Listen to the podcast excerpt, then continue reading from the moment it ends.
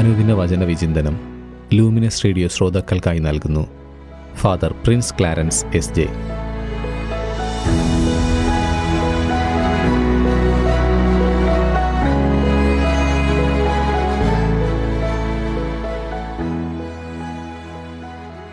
യേശുവിലേറ്റം സ്നേഹം നിറഞ്ഞ ലൂമിനസ് റേഡിയോയുടെ പ്രിയ ശ്രോതാക്കളെ ഈശോ മിശിഹായിക്ക് സ്തുതിയായിരിക്കട്ടെ.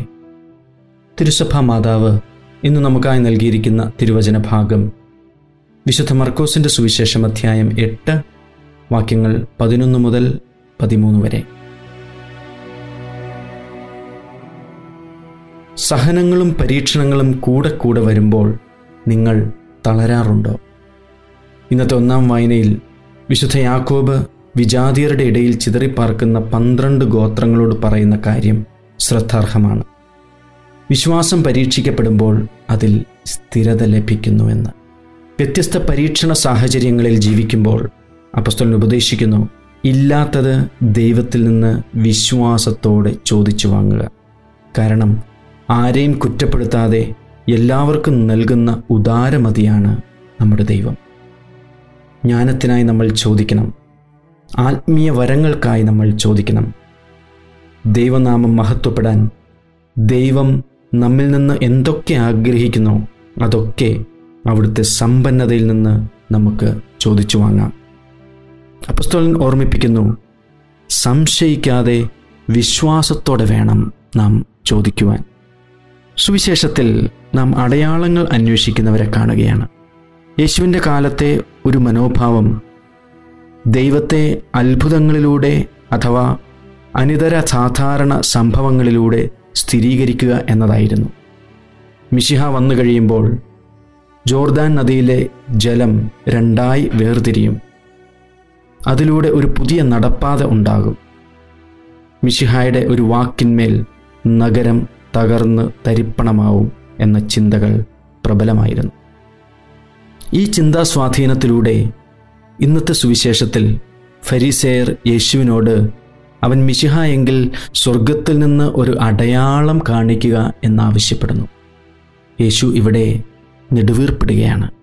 കാരണം ഏശയ്യ അൻപത്തിയഞ്ച് എട്ട് എന്റെ ചിന്തകൾ നിങ്ങളുടേതുപോലെയല്ല അടയാളങ്ങൾക്കും അത്ഭുതങ്ങൾക്കും അപ്പുറത്തേക്ക് യേശു എന്ന മിഷിഹായുടെ ആന്തരികത പിതാവിങ്കിലേക്ക് അവൻ തുറന്നു തന്ന വഴി അവൻ തുറന്നു തന്ന സാധാരണത്വത്തിന്റെ നടപ്പാതകൾ നമുക്ക് കാണാൻ സാധിക്കുന്നുണ്ടോ?